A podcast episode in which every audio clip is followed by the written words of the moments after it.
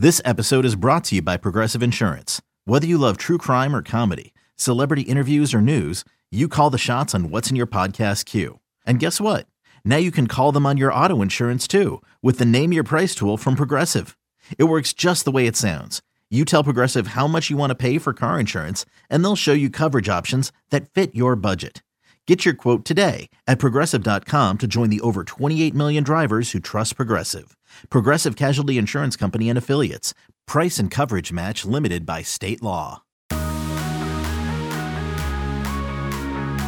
Welcome back in. It's the Lions 24 7 podcast. Happy to be with you once again. Summer vacation is over. We got a lot to dive into here on a new episode of the Lions 24 7 podcast. It's pretty remarkable how much can happen when you step aside for a week. And, and that's what went down here in Happy Valley while we were away. We're going to bring in uh, s- some of the big guns to talk about Penn State recruiting today. Our very own Tyler Calvaruso will rejoin the podcast to talk about Penn State's four new commitments that took place uh, during a one week span here in July. We also saw Penn State lose a quarterback commitment, see some targets go elsewhere, other targets beginning to take shape for their plans in the coming weeks and months. So Brian Dohn will join us as well, national recruiting analyst with Lions with 24/7 Sports, a frequent guest here on the podcast. Probably been about 2 months since we had Brian on the show, so some things to catch up on with him. And without further ado, let's bring in Tyler Calvaruso.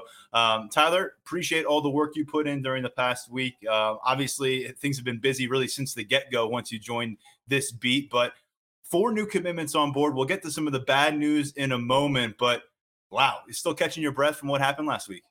Yeah, man, it, it, was a whirlwind of a week, and you know, earning the paycheck last week, man. There, there was a lot going down pretty much every day. It was a lot of fun, a lot of fun to cover. You know, obviously, in this line of work, more activity the better. At least that's the way I see it. So it was a good week for Penn State. You know, it had its ups and downs, but I think it came out on top in the end.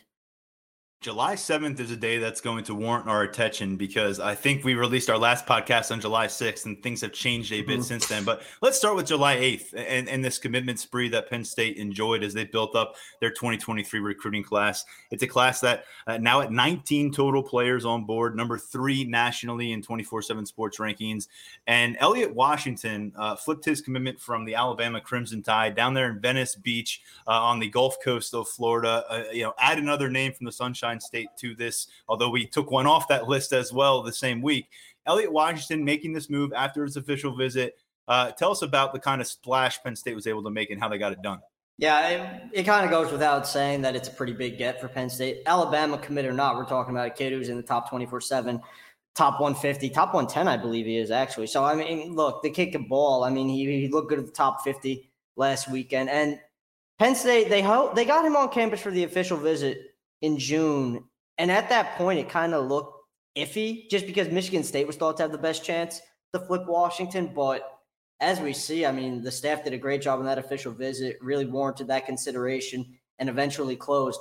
And the big thing with Washington is just he had ties to Michigan State through that coaching staff, and Penn State was still able to come out on top. So that just speaks to the job that they did throughout his recruitment and getting him on campus for the official. That was viewed as a big win in itself. And then to go on and close is just a testament to what the staff was able to really pull off here. And again, in Florida, nonetheless, of all places, I feel like that's a recurring theme.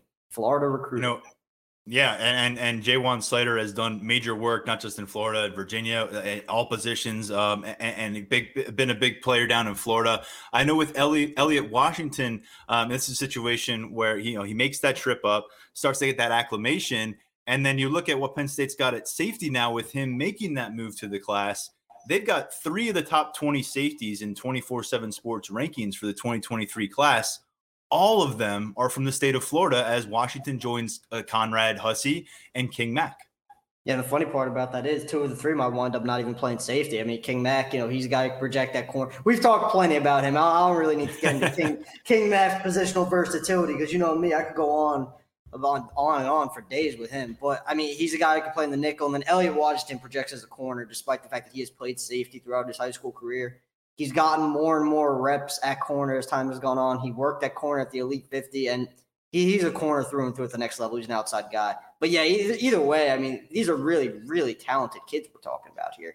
And just for yeah. Penn State to have that kind of depth in its class, defensive back wise, just with those three alone, we're not even talking about the other guys committed in Lamont Payne, Dakari Nelson it's a great haul right now. Yeah, Terry Smith, a longtime mainstay in the defensive backfield and, and as a defensive recruiting coordinator, but keeping Anthony Poindexter on campus for another year as well. Huge. After we thought he may leave last offseason, it's really proven to be big as this recruiting class has developed. We're going to do a bit of rapid fire here. A lot of coverages on Lions 24 7 for all these guys as they committed, and we'll fill in the blanks in the coming months, try to have these guys on, get more intel on them as their senior seasons get underway. But let's move on to the next one. London Montgomery was the in state running back we've talked about for months now. Went out there during the spring track season, really put up some verified results that, that turned a lot of heads. Penn State is the pick. They just signed the nation's number one running back prospect, Nick Singleton, out of the home state. Journey Brown, Miles Sanders, Saquon Barkley, some success stories for the Nittany Lions at the position from Pennsylvania. What do you make of London Montgomery and, and stepping up to the challenge of encountering what figures to be a formidable Penn State backfield in 2023? Yeah, he's joining a pretty crowded and talented room, but you know, I think he's a guy. He has the goods to step in and contribute at some point. Maybe not right away, but I think he's to need a, maybe a year in the weight room to kind of get himself right. But this is a guy who could definitely contribute for Penn State at some point down the road. And you kind of always got the feeling it was going to be Penn State for Montgomery once that offer came in in the spring. I mean, we're talking about an in-state kid, you know, plenty of exposure to Penn State. A lot of his family wanted him to stay home. And I give Boston College a ton of credit because Boston College has made this a race to the point where, you know, maybe if Montgomery's not a Pennsylvania kid, they get him, you know, but there, there was just a lot of pull for him to stay home and play for a program that he called his dream school. I mean, once that dream school label gets thrown around, especially for a Pennsylvania kid, you, you kind of get the sense where things are trending. Yeah, and and, and going into uh, you know the, the, next few months, you wonder will they add a second running back? Treyaun Webb ends up in the Florida Gators class. We'll talk about that in a moment. But um, you know, right now you've got Sam Singleton making the trip up, another Florida running back. Uh, looking at him uh, being here for Lasch Bash, that's an intriguing name. Florida State's a major player there. But right now, I think Penn State pretty comfortable to go wait and see between now and, and mid-September, see what is generated from some senior film, and and we may see some fresh offers emerge this fall. Not convinced they're done yet. Could see this be a two running back class, and you kind of look at modern day college football. You've got five guys in that room right now who are eligible to be around again in 2023 but what's the likelihood of that actually happening? Who's going to hit the transfer portal? Who's going to move on in different ways? Uh, so we'll keep tabs on running back spot. We're going to get to defense right now because there was a big two day span, uh, July 14th, July 15th. Tony Rojas and Ta'Mere Robinson joining the Penn State's class. We'll talk about these guys a little bit more with Brian. Uh, but to go back to back days, picking up priority defensive prospects who really had their pick of several Power Five programs down the wire to get it done with each different circumstances. What do you make of the move? It's a big, big momentum swing for Penn State getting those two guys on board. I mean, it was such a battle for both of them. You know, we, and we've talked about it plenty here on the podcast. What Penn State had to go through to get Robinson and Rojas. I mean, with Robinson, with Miami making that really strong push early in June with the official visit, I think Brian Dohn pretty much said it best in his uh, article title or the headline with uh, Robinson. Penn State had to rally to make that rally, happen. You know, yeah. Miami did that good of a job. It was not an exaggeration what they were able to pull off with him. He gets back to Penn State for his official visit in the middle of the month that kind of resets things for him, reminds him that this is the place that he's wanted to be for a while. So credit to the staff there. And then with Rojas, they had to they had to hold off Georgia. You know, Rojas is another guy who got up to campus for that June 17th big official visit weekend and kind of realized this is where I want to be. To the point where he went from wanting to give Georgia's coaches have every opportunity to build up that relationship and get back in the race because they were kind of coming in from behind. He was going to make multiple trips there in a week's time. He wound up making none of those trips. So two really just huge recruiting wins for Penn State, especially Robinson just being an in-state kid. You always want to lock down a player of that caliber when he's right in your backyard as a Pittsburgh native. Yeah, it's not always about the the big blows that you land yeah. on the recruiting trail. It's about the counter punches uh, that you can land, and, and, that's what they had to do with some of these things. Is other programs from the South made a push uh, and and potentially swaying guys down that way. Penn State able to rally as Brian Dohn used it, and, and I think you know, you look at bringing these guys on board. Manny Diaz still hasn't coached a game with Penn State, but obviously he's a major presence, a lot of experience as a Power Five defensive coordinator. Spent the last few years as the head coach of one of the more marquee uh, teams in America. But I think it's really impressive because he came in. Brent Pry was the one who kind of established some relationships in that 2023 class, and Diaz. You know, coming out of a circumstance where he was the coach at Miami and, and Ta'Mere Robinson didn't have that offer and didn't love that he didn't have that offer. I think it's really impressive that Diaz has steadily really made his made himself a player in this 2023 class for the Nittany Lions. It's where we've been wondering how would he impact the recruiting trail. It seems like he's gotten rolling, and and really that momentum has has built this summer. And it helped Diaz that he's already so liked by the current Penn State players to the point where they were all pitching him to Robinson while he was on campus. They're saying, "Hey, look, this is a guy you could really learn under and develop under, and you're going to like him as a person." I think that was probably the biggest thing just because Robinson wasn't really familiar with him, as you just touched on. He didn't have that Miami offer. So he's going to a place where you have a defensive coordinator who never even offered him when he was a head coach. So how's that relationship going to form? And I got to say, it's come along pretty nicely considering where things were at the start. So Diaz did a really good job. And also the, the Penn State players played a big part in selling Robinson on Diaz as a coach and as a person, which is was huge at the end of the day. Again, we're going to get back into some of these uh, newcomers to the recruiting class with Brian Dohn in just a bit. But July 7th also happened before this commitment spree, and that was the day that quarterback Marcus Stokes flipped to Florida. Uh, running back target Treyaun Webb committed to the Gators, and then Cameron Seldon, very talented, kind of jack of all trades, uh, elite talent in uh, athlete category in the 2023 class. He picks Tennessee. Let's start with the quarterback spot because that's always a lightning rod on the quarterback on the trail. Last time we talked on this podcast, we were looking ahead to his Elite 11 appearance. He ended up not making the Elite 11 finals, but out there was very vocal about shutting it down, not visiting other schools, being committed to Penn State and recruiting for Penn State. So this was one that caused some whiplash for those of us in the media, and I think some people uh, here in State College as well. Yeah, see, I think Penn State fans were kind of braced for Cameron Seldon going elsewhere because we already had the crystal balls in. Then it was a stark contrast between what happened with him and Marcus Stokes. I mean, the Stokes flip pretty much came out of nowhere. We caught wind of that about a half hour before it happened that he was going to hop on the radio down in uh, in Florida and, and, make that announcement. And yeah, he, he'd gone as far as telling 24 7 Sports that he wasn't even talking to Florida and he was really locked in with Penn State and he was recruiting and he had a lot of good things to say about James Franklin. But then Florida ultimately came calling with an offer and that changed it. And you hate, you always hate to lose your quarterback, especially when that guy's developed into a class leader. You especially hate to lose that quarterback when it's July and so many other kids are committed elsewhere. Now, granted, I mean, we just saw a pretty surprise flip. Penn State might be able to facilitate one of those themselves. We just don't know yet. But still, you, know, you, you just hate to have this happen at this point in the cycle. If you're ever going to lose your quarterback commit, you'd prefer it to be a little bit earlier, just given how the market tra- transpires. And if you're ever going to lose your quarterback commit, you prefer it to happen in a cycle after you sign two passers, including the yeah. top guy in the country. Um, so, uh, look, that, that's the question. Whatever quarterback is coming into this, uh, it's got to have the right mentality. And not to say that Marcus Stokes didn't when he committed to this program. He was all about embracing that competition he'll get to stay closer to home. It seems like the Florida Gators, that's the spot he was eyeing for a while. Maybe there were some hurt feelings that they didn't offer sooner, but they did offer. They presented uh, an outlook for his future that that he bought into, and, and so he's moved moved forward. I think what you look for, and you and I talked about this yesterday uh, during a phone call, is Penn State's in a position – where because of who they are and what they can do, uh, they could probably go out and flip 80 to 90 percent of quarterback commits in the country.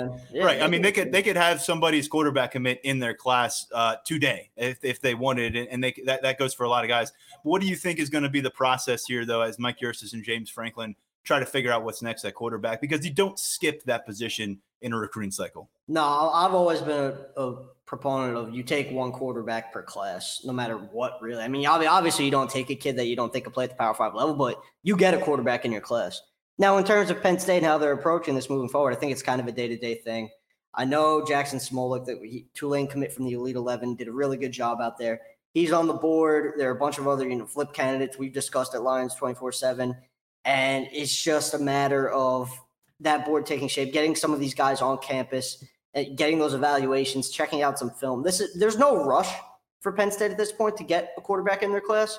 This could play out a little bit. So we'll, the probably going to make those evaluations. They're going to see what the pecking order is that they prefer, and then they're going to make their move. Because right now it's still developing. We'll see if any of these quarterbacks get up to Penn State for Lasch Bash. That'll be pretty interesting. We're working on seeing if any of that will come to fruition. Well, in the past, we saw Penn State lose Justin Fields, pick up a spring riser in Will Levis. Uh, we saw them lose Brandon Wimbush, go flip Indiana quarterback commit Tommy Stevens. We'll see what happens this time. We'll talk to Brian Dohn right now, national recruiting analyst with 24 7 Sports. And as we have been discussing with Tyler here for the past 15 minutes, it has been a very eventful July for Penn State on the recruiting trail. But Brian, we talked about all of our commitments. You had a big one in your family yesterday, and congratulations to you. Your son, your son announcing he's off to play college lacrosse. And I know it's a proud papa moment for you. Well, it's fun. You know what I took out of the whole thing? I mean, yes, I'm very proud of him and, and all that stuff that you know nobody watching this cares about. But here's what here's what I took out of it. Now he had some Division two offers, Division three, and it was a difficult process just in terms of talking to coaches, making visits, and all that stuff. I always appreciated what the kids we deal with go through and I'm always appreciative when they give us some time out of their day for interviews or let us know what's going on. Multiply that by about a hundred now, because what we went through as a family for him for lacrosse was I don't want to say it was stressful, but it was time consuming, and I'm fortunate of what my job does to have an understanding of it. What these kids do going to Division One football schools is incredible I, I have such a different appreciation. I'm so much more appreciative of what they go through.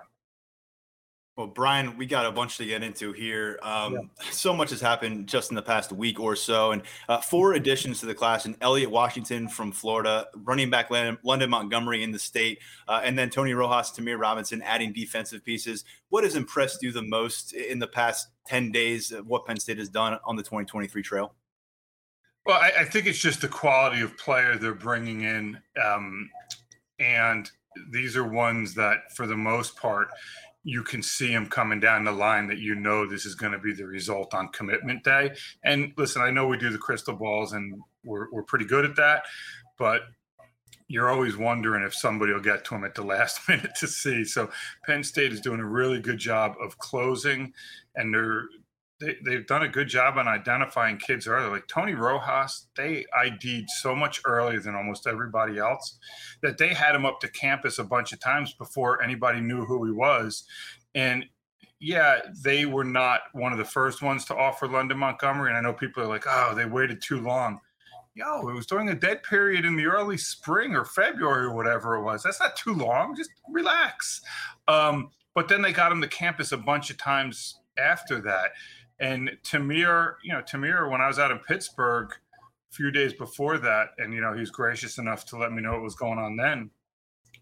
He he was going to Miami when he left the Miami visit, and Penn State did what Penn State does when you get them on visits. I mean, we went through it during the pandemic where every other day we talked about they need to get kids on campus. And it's just different when you get kids on campus there than a lot of other places. And and so there's a bunch of different things that they're doing, but it, it all comes down to identifying talent, being good recruiters, and getting those kids to come to campus. Penn State will have another big opportunity to get guys on campus next weekend, uh, closing out July with Lasch Bash. That's something that Tyler and I will discuss next week on the podcast. Some names confirmed. I'll continue to pour in on lions247.com for our VIP subscribers. You mentioned Rojas. Uh, Brian, since we had you last on the podcast, he has received that bump up the four star status from 24 7 Sports. Uh, what facilitated that? Why did that need to happen? I needed to have him because he's a really good player. Uh, a few things facilitated it. You know, we got some verifieds on on what he was able to do from an agility and speed standpoint. Um, you know, in I, you know, when you look at the recruiting team, I think I'm the only one that has seen him live, and you always want to try to get multiple eyes on kids before you make a big jump and and it showed that that was not going to happen and so it became discussions of hey, this is what I see. This is some of the feedback I'm getting from people in various parts of the country in college programs. Um, and, you know, just making sure that Tony was a kid that, you know, he's 205 pounds and he's going to have to play at 225, 230 probably. Just making sure one day he can get to that level. Um, you know, we, we liked him a lot, which is why, you know, he started out where he was. And the hope was that we would see more of him as a recruiting team. And as it turned out, it, was, it was me.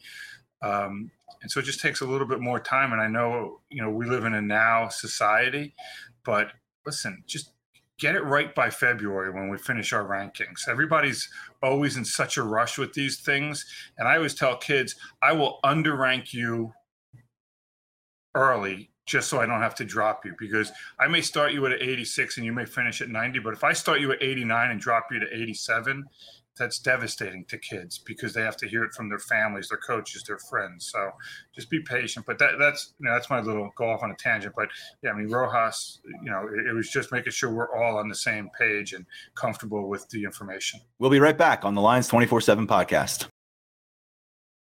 Introducing the two way V4, where groundbreaking fuel cell technology meets fresh foam cushioning for the ultimate performance. With Fuel Cell, each step feels explosive, delivering unparalleled energy return. Paired with fresh foam, experience maximum comfort throughout the game. Its lightweight textile upper offers support and breathability without sacrificing agility. Whether you're hitting the clutch shot or locking down the opposition, the two way V4 gives you the tools to play at a high level. Learn more and purchase the two way for yourself at newbalance.com.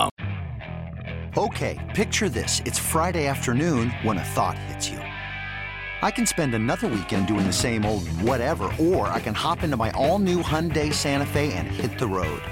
With available HTRAC, all wheel drive, and three row seating, my whole family can head deep into the wild. Conquer the weekend in the all new Hyundai Santa Fe. Visit HyundaiUSA.com or call 562 for more details. Hyundai, there's joy in every journey you mentioned Robinson and, and Tyler talked about uh, your use of rally in your headline for, for, Penn State's ability to get him in the fold with Miami playing such a strong role. Miami's last head coach, Manny Diaz, I'm curious to hear what you think about his role in Penn State's recruiting success, especially as they bring on some defensive pieces. He's a guy that we've kind of been waiting and, and wanting to see and learn about his impact in that department. Yeah, and, and, I think what people have to realize is if you're a coordinator, you really don't do a lot of recruiting. Like on the offensive side, quarterback and maybe a kid here or there, and defensively, I mean, it's more about making sure the kids you're recruiting fit the scheme you're going to play. Um, so, you know, when people talk about, you know, what let's see what he can do, it's going to be more on the subtle part. And I think, you know, what you mentioned, Tyler, it's perfect with Ta'Mere Robinson because one of the early holdups with Ta'Mere was that Miami did not offer him when when Manny was there, and there's a lot of different reasons for it. Um, I, I would think personally, the first being Miami does not recruit Pittsburgh, so why would they go offer a kid? But then you have other people in his ear, maybe other coaches, other schools, uh, people in his inner circle, whomever, say, "Well, he didn't offer you. He didn't offer you." Well, I mean, I could go down the list of kids in, in Pittsburgh he didn't offer because you don't recruit there. So the key then was getting Ta'Mere through that, getting him on campus multiple times to meet with Manny Diaz, then speaking with Diaz about why that happened, feeling comfortable with that. And now let's get to the fit in the defense. And Manny Diaz did a great job on the official visit. I mean, listen, I, I think Ta'Mere always liked Penn State. Um, when he told me Miami was the leader at one point, that kind of surprised me because I always had him pegged as a Penn State kid. Just don't lose him. But you know, they did exactly what they needed to do at the end in terms of, you know, the recruits did a good job of making him feel comfortable, but also, you know, Manny Diaz explained his process not only as a defense but in the offering stuff. So I, I think I think you're right, Tyler. I think when you look at Ta'Mere and how it went with Manny Diaz, he, he was key in that one. Now, now, listen, Terry Smith still did an unbelievable job out there, right? Terry's Terry's the guy in Western PA. So let's not make it seem like he didn't have the impact there. But I think Diaz was the one that kind of brought it home. Yeah, when when and, and, D, and Diaz and Diaz was the only one who could bring it home, to be honest. Yeah, when names pop up in the western portion of the state, you know Terry Smith is on the case. Um, Brian Tyler, I- am going to pose this question to you uh, because that July 7th was rough, as, as we talked about uh, before you came on, Brian. We saw some finality, it seems, with Stokes and Webb with Florida. Is there that same sense of finality with Cameron Seldon and his commitment to the Tennessee Volunteers? Uh, I mean, yeah, I, I think he felt comfortable there. Um, I know kids always say NIL stuff doesn't matter. I think it probably played some role there. Um, He likes the way they're going to use him in the offense. But, you know, that Cam Seldon wasn't all Penn State from the beginning told you that maybe he was looking for something different. Um, and so I just think that, you know, the SEC and the, the idea that the Vols play that, you know, you play in front of a bunch of people, just like you do at Penn State. But I just think whatever it was connected with him. And, and that happened when he went on an unofficial visit in the spring. And he, he told me, you know, that he brought, geez, probably eight people with him on that unofficial visit.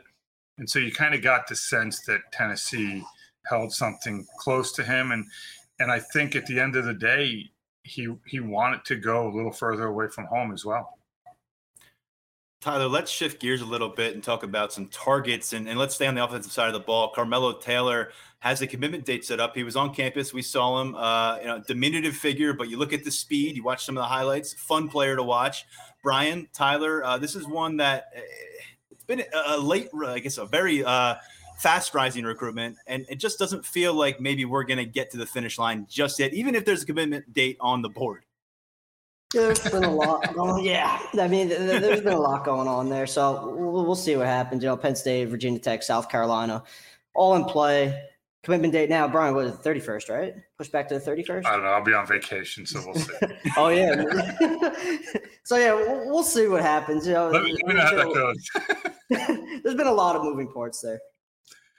I mean, listen, the thing with Cameron Taylor is he burst onto the scene because he ran like a 10 6 in the 100 um, down at Patrick Henry in Roanoke, Virginia, which is Tech's backyard. Um, Tech feels good about him. I understand why.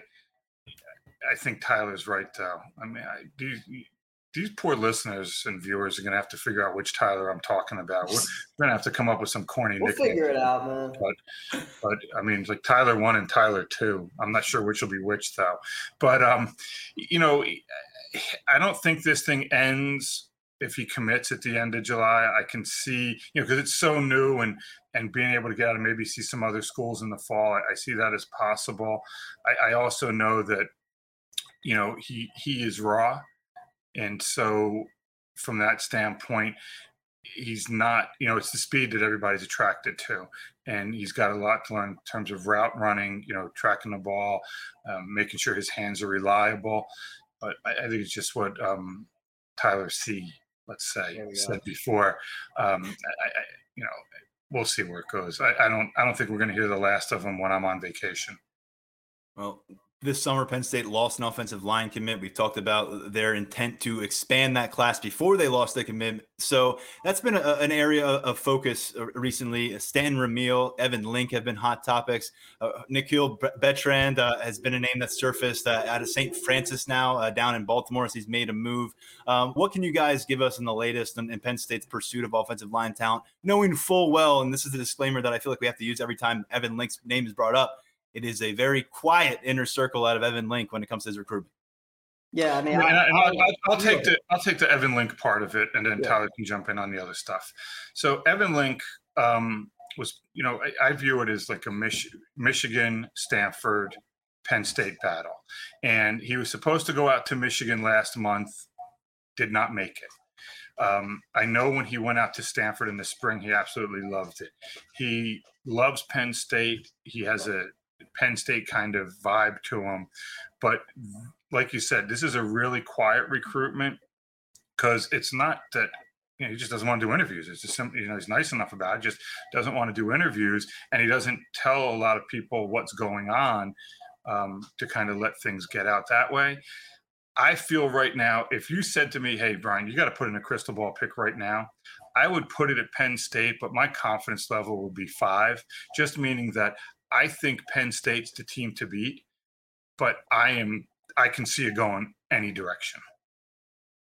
Yeah, I have that crystal ball in right now. I'm pretty much in the same place as you with that recruitment. And Evan's great, like you said. I mean, he just does not not want to do interviews; just wants to focus on his process, and you know, you got to respect that. And as for the other two, Stanton Ramil, that's an interesting one because we're talking about a guy who he has family in the Northeast in Binghamton, up in upstate New York specifically. So Penn State has that working in its favor. But at the same time, I've heard a lot of good things about the way that Michigan State official visit went down. And I know Tennessee's done a really good job with him. So I would say those three are the primary contenders right now. There was originally a thought that he might be announcing at some point in July. You know, we'll see. Obviously, you the month's kind of winding down, so we'll see what happens there. And then with Bertrand, he's set to announce now at the end of this month. And like you said, he made the move down to St. Francis. So he's winding down. I'm not anticipating right now that, you know, that'll be a Penn State pick, but we'll see what happens.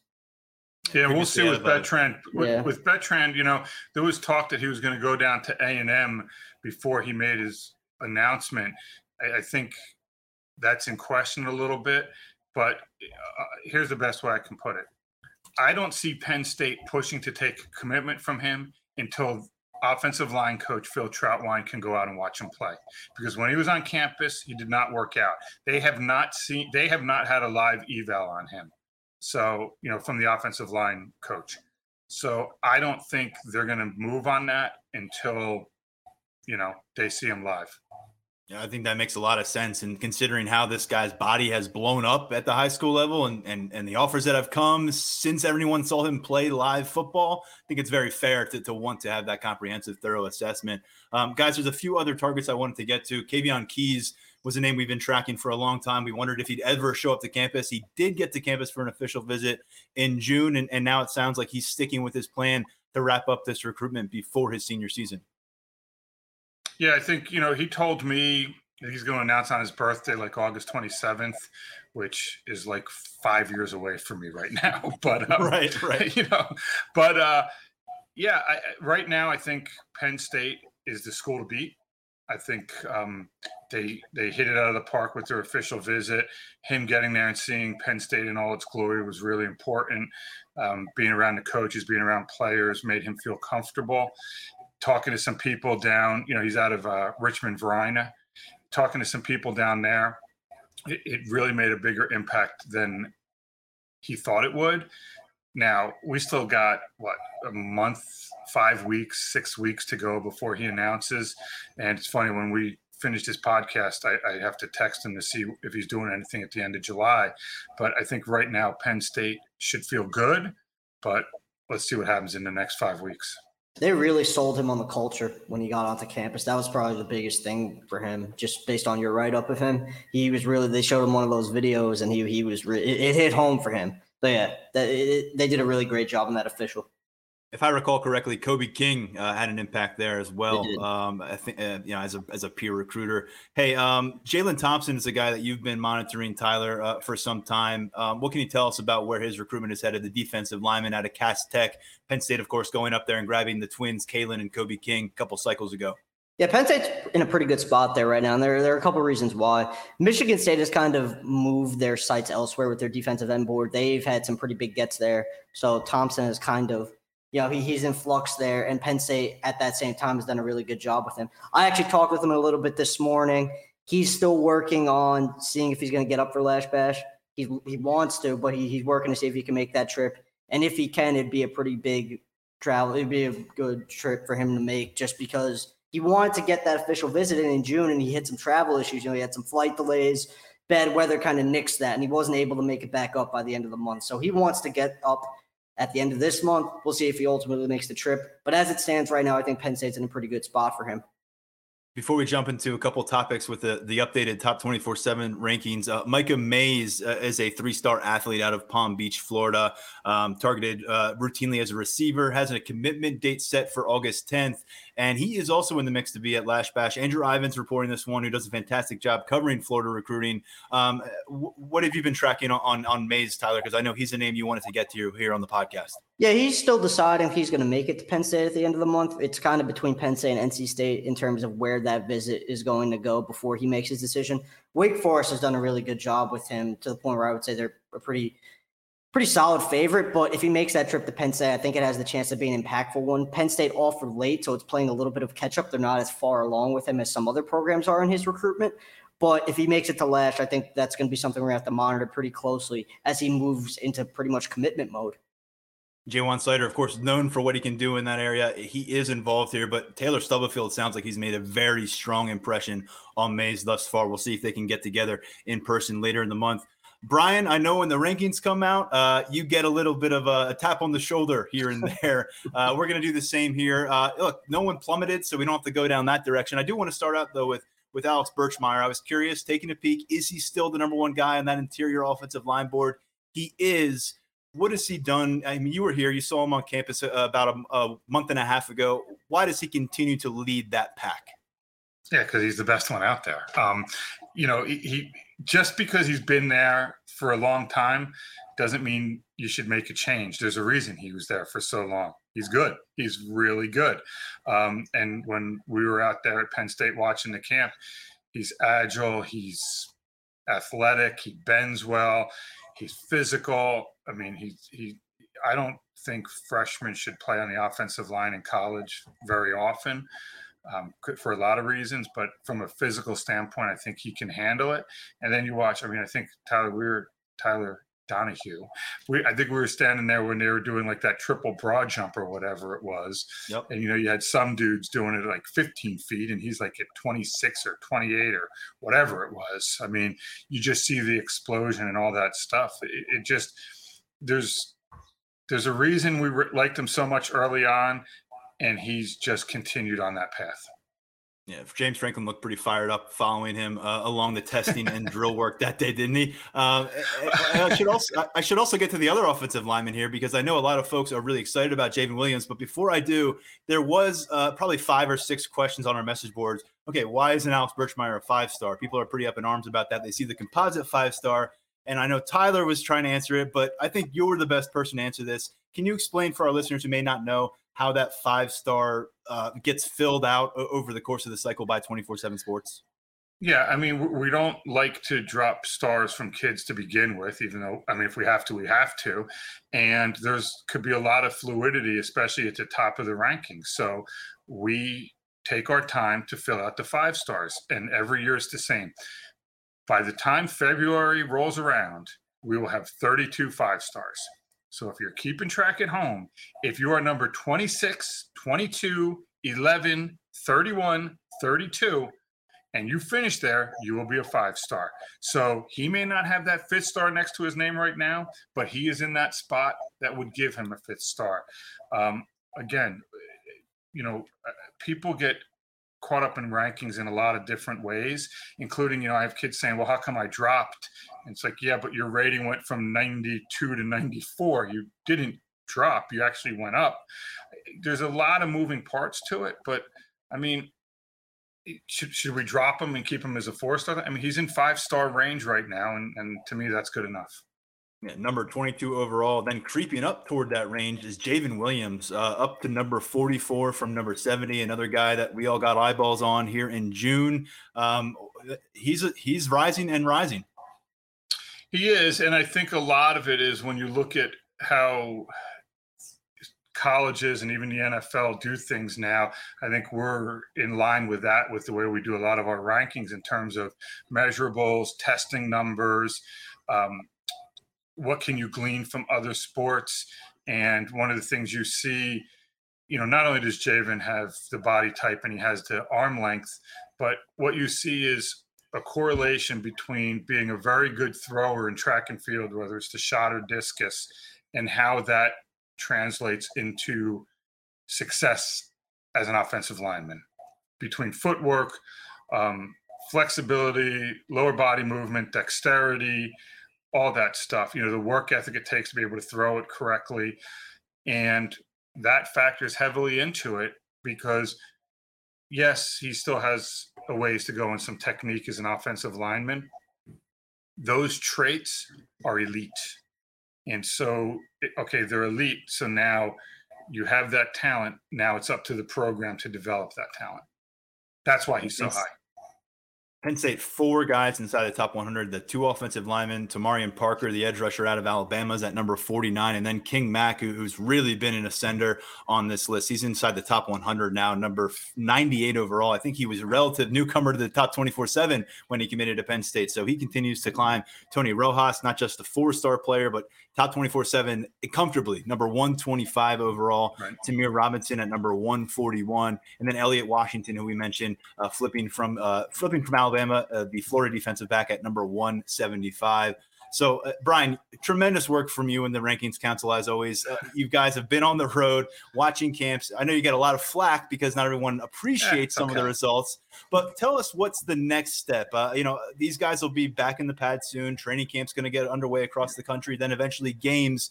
It's nice to have a full calendar to assess these guys. Something we haven't had in a few years. What's next on the agenda as you as you're going to get the next step towards big shifts in this top 24 7?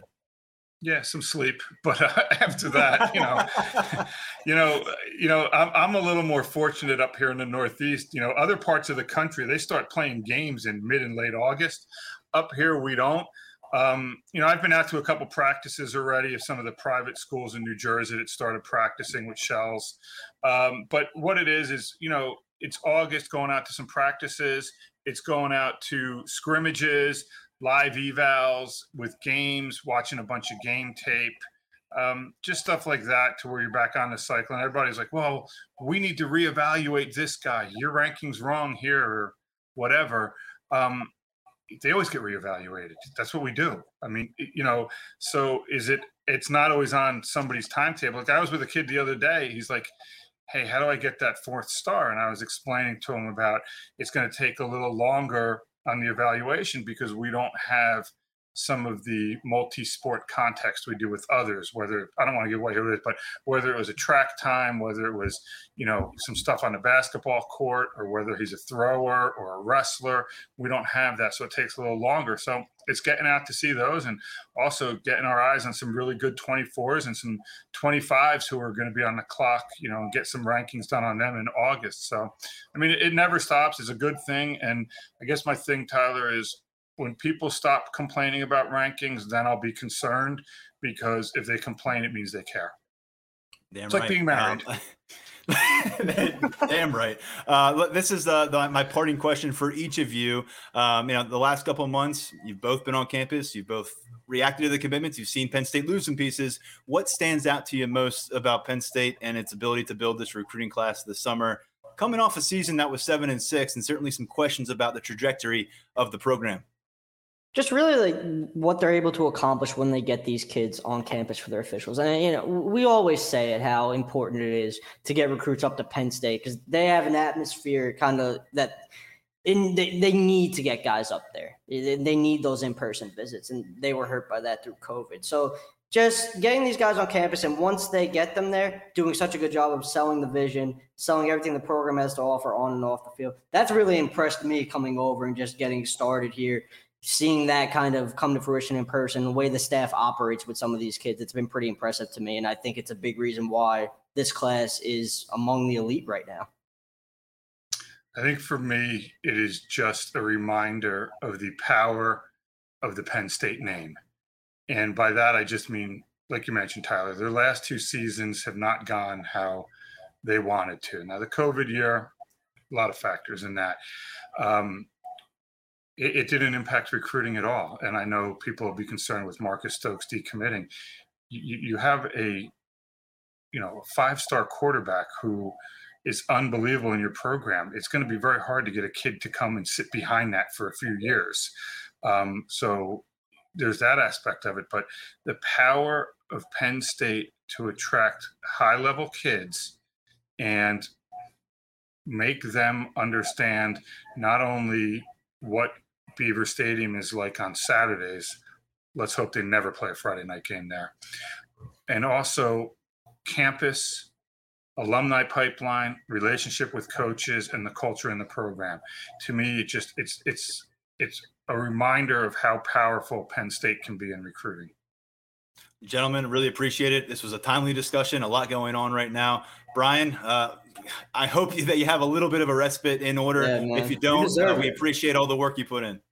Yeah, I, I, do have one, but as always, I love coming out with you guys. And Tyler C, I think you're killing it, so keep it up.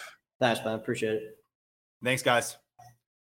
All right, we'll turn attention uh, toward uh, recruiting the Lasch Bash again next away next week as we get under, uh, excuse me underway with a couple more episodes. I'm kind of like riding a high off of that conversation. So much to delve through on the recruiting trail right now. Again, I stepped away, went to the beach for a week, and you come out of it and you just got to play catch up for about 72 hours before we sit down and record this show. So we'll have a lot to get into next week. Daniel Gallen did a fantastic job at Penn State's open basketball media session yesterday. I encourage everyone who has an interest in Penn State basketball right now to head over to lions247.com. Grace Brennan took a bunch of photos of a bunch of newcomers, eight new scholarship players there on the court working out.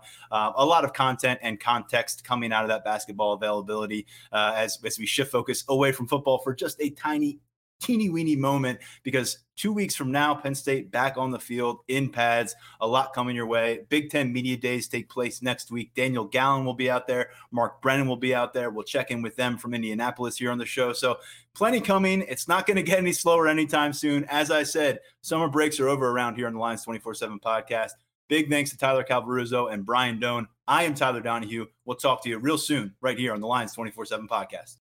It only takes two minutes of sheer horror.